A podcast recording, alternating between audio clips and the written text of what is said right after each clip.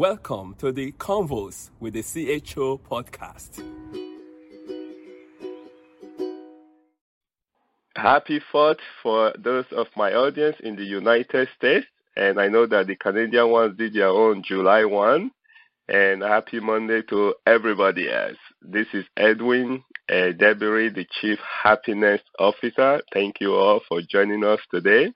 And I hope very much, again, for those audience in the United States, have a very safe, very safe and fun celebration as you go out today. All right. Well, today, folks, you know, being the 4th of July, and like I just mentioned, Canadian did their July 1, and so that's a large group of people celebrating independence. So I decided to focus today my subject for the happiness uh, tip for the week, for the Happy Monday, on freedom and happiness. Now, just even the sound of those two things together already shows that they are very, very related, they are very, very correlated. And, and so I started to dig in a little bit, you know, why freedom and happiness, why they come so close together, and what can you do to increase your level of freedom and thereby increase your level of happiness. So let's dig a little bit again, since we're kind of like 4th of July. I say, okay, well, let me see, you know, what does the forefathers have to do with this, you know? Well, the forefathers, and then this is my US audience now, and I think everybody can benefit from this because it just makes sense, okay? The forefathers believe that it was one of at least three fundamental rights. Okay, and I'm talking about freedom now. This is their understanding of freedom. Okay, they believe that freedom is at least one of at uh, is, is one of at least three fundamental rights, along with life and the pursuit of happiness. So that is freedom, life, and the pursuit of happiness. So for me, I want to kind of take the equation to be kind of very simple that if you add freedom and happiness, then you really have life. Now that's me saying that, okay? But but I think you can kind of see how that would happen. When you have freedom and then it increases your happiness and then naturally you are alive. You know, and and, and uh, I, I, I was once told, you know, my grandmom, and she lived to the age of 102. She used to tell me in a way that a life that is lived in fear is a life that is half lived. So we have to try to live our life and eliminate as much of the fear as possible. You know, and that's I think what freedom, you know, really does. So that, that that's what the, the forefathers had to say about freedom. That's how high they rank it. You know, very close. It's like it's like life itself and, and the pursuit of happiness. That's freedom. Now, let's see what does the researchers have to say about happiness. Because again, one of the great things that we are now in the time that we live is there's a body of research that's really looking into happiness and taking it very seriously. Because we know, folks, if humanity is going to last, we have to increase the level of happiness in the world. Okay, and you guys have heard me say this before. Happy people don't go kill other people. It just doesn't happen. And so, if we're going to reduce the killings, we have to increase the level of happiness in this world. Okay, so let's look at what researchers have to say, and then we're going to talk about what can you do, you know, to increase your level of happiness and by increasing your freedom. Okay, so the first thing I want to say is the is is the correlation. Okay, there is a huge correlation you know, these are the, the, researcher with the National Opinion Research Center. Okay, this is a very legitimate body, and they find out that people who felt free were about 18 percentage points more likely than others to say that they were very happy. 18 percentage points, folks, that's a lot. So I want to be on that end, you know, of, of freedom and, and, and because again, that's like a built-in, you know, foundation for your own happiness. And so if you take freedom and you take happiness, voila, you are living life. Okay, you know. So so so so let's see what actual research does. Now, some of you know this, maybe most of you did not know. But when I was going through college, I actually worked in a nursing home. I know that people don't want it to be called nursing home these days, but you know, it was. It was a nursing home. You know, people came there and they stayed there until they die, and they try to give them the best treatment as possible. Okay, but uh, there was a famous uh, 1976 experiment by psychologists in Connecticut. They gave residents on one floor of a nursing home the freedom to decide which night of the week will be movie night. Folks, that's very simple. okay, very simple stuff, right? Okay, and, and, and, they gave them which night of the week will be movie night, as well as the freedom to choose and care for the plants on their floor. So they had that freedom to choose and care for that. On another floor of the same nursing home, folks, residents did not receive these choices and responsibility. They didn't have it. The first group of residents, no healthier or happier than the second when the experiment began, quickly show greater alertness, more activity, and better mood. A year and a half later, they were still doing better and even dying at half the rate of the residents on the other floor. Folks, how powerful is that?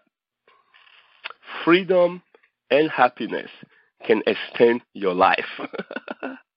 okay, freedom. So so so so let's agree that freedom plays a huge role in our happiness.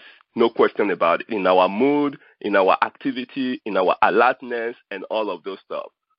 So, how do you increase your own freedom? Well, first of all, folks, you have to just acknowledge it that it does play a role and you have a choice. You know, one of the things that I find out sometimes when people are not happy, they quickly say, Oh, I don't have a choice in this, I don't have a choice in that, I don't have a choice in that, and they just feel like they don't have no choice at all. Well, when all your choices are gone, so is your freedom. So the rule number one, those of you that have the 10 ways to be happy card, if you notice, the first thing I said is that you need to decide to be happy. That's a decision. In other words, happiness is a choice. And choice is the fundamental of freedom. Now, some of you are going to quickly say, well, if I have a better job, I will be freer. Well, let's break that down, folks. Let's start with those of you that are self employed. folks, you have to understand that when you are self-employed, that means you control your own time and you get to determine your income, you get to determine what you do, and there's a lot of freedom that comes with that. But also with that kind of freedom come responsibility. In other words, you have to perform, you have to deliver results. And whether that result happen in fewer hours or a lot more hours, the person on the receiving end doesn't really care. They just want to make sure you deliver results. And so you can't say, oh, I want to go into business for myself so I can wake up when I want and go to bed when I want and do whatever I want. Well, folks, if that's not part of your promise to your client, that's not going to work. Or let's even say you are an employee. An employer, folks, listen to this very carefully now because the study is very clear. If your employee have free, at least if they feel free, okay, the perception is also very crucial. If your employee feel free, they're going to be happier.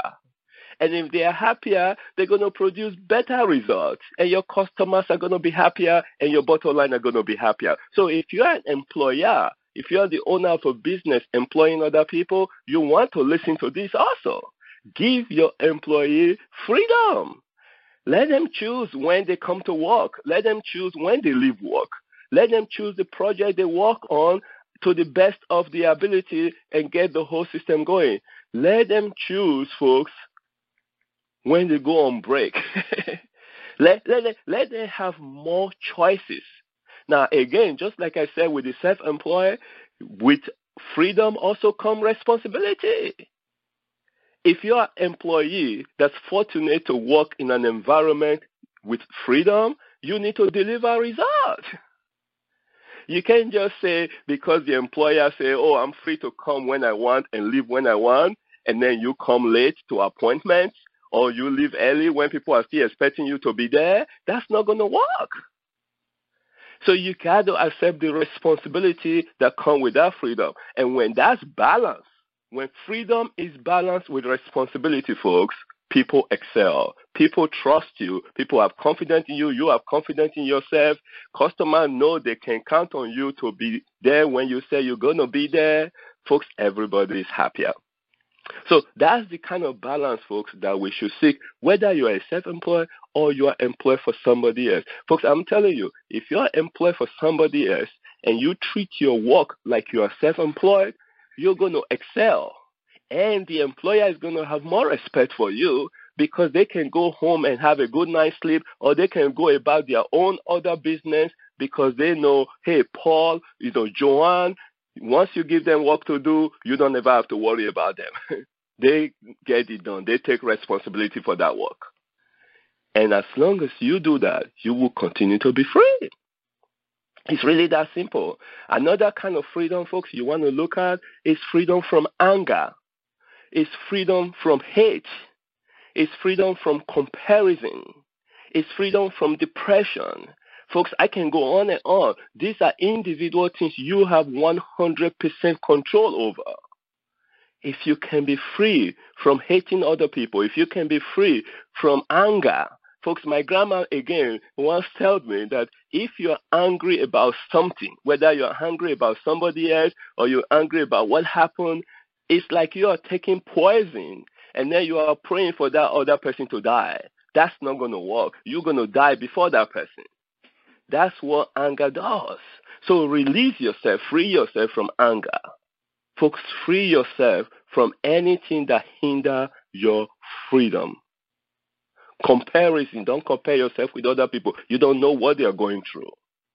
And so, folks, if you enhance your freedom, and you can do a little research, you know, what makes you free?